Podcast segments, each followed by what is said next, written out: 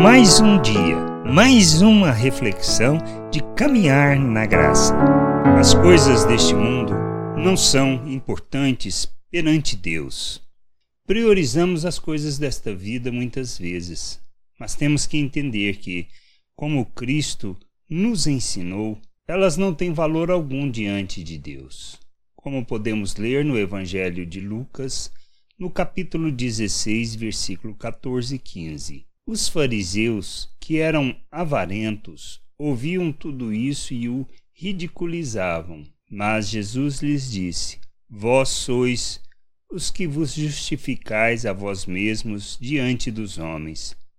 Mas Deus conhece o vosso coração, pois aquilo que é levado entre os homens é abominação diante de Deus. Não podemos ser avarentos, gananciosos e nem priorizarmos as coisas deste mundo, e muito menos andarmos pela maneira, pela sua maneira de pensar. Devemos e precisamos aprender a usar do mundo e de suas coisas para expressar e revelar o reino de Deus, enchendo a terra com conhecimento de sua glória.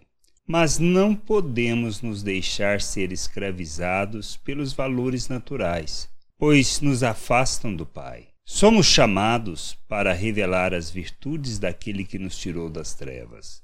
Temos que revelar o reino e não é andando segundo a carne, ou seja, o pensamento do mundo, expressando a ganância, a avareza, o egoísmo, o orgulho, a arrogância, que nós iremos expressar Cristo e manifestarmos o seu amor. Temos que revelar em nossas relações o fruto do Espírito, pois expressa o Senhor por meio de nossas ações. Tudo que é deste mundo e a sua forma de pensar não tem qualquer valor diante do Pai. Mas usarmos do mundo e de suas coisas para expressarmos e revelarmos a justiça do reino, enchendo a terra com o conhecimento da glória do Senhor. É isso que a gente precisa entender e compreender. Nós não podemos ser escravos deste mundo e nem de sua maneira de viver, mas devemos viver segundo os valores eternos do reino,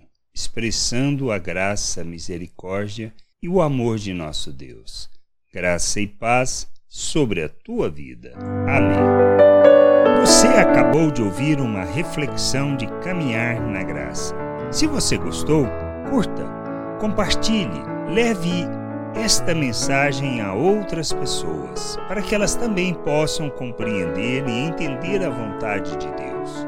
E leia as Escrituras, pois ela é a base, o fundamento para você julgar tudo o que você tem lido e aprendido acerca da vontade de Deus.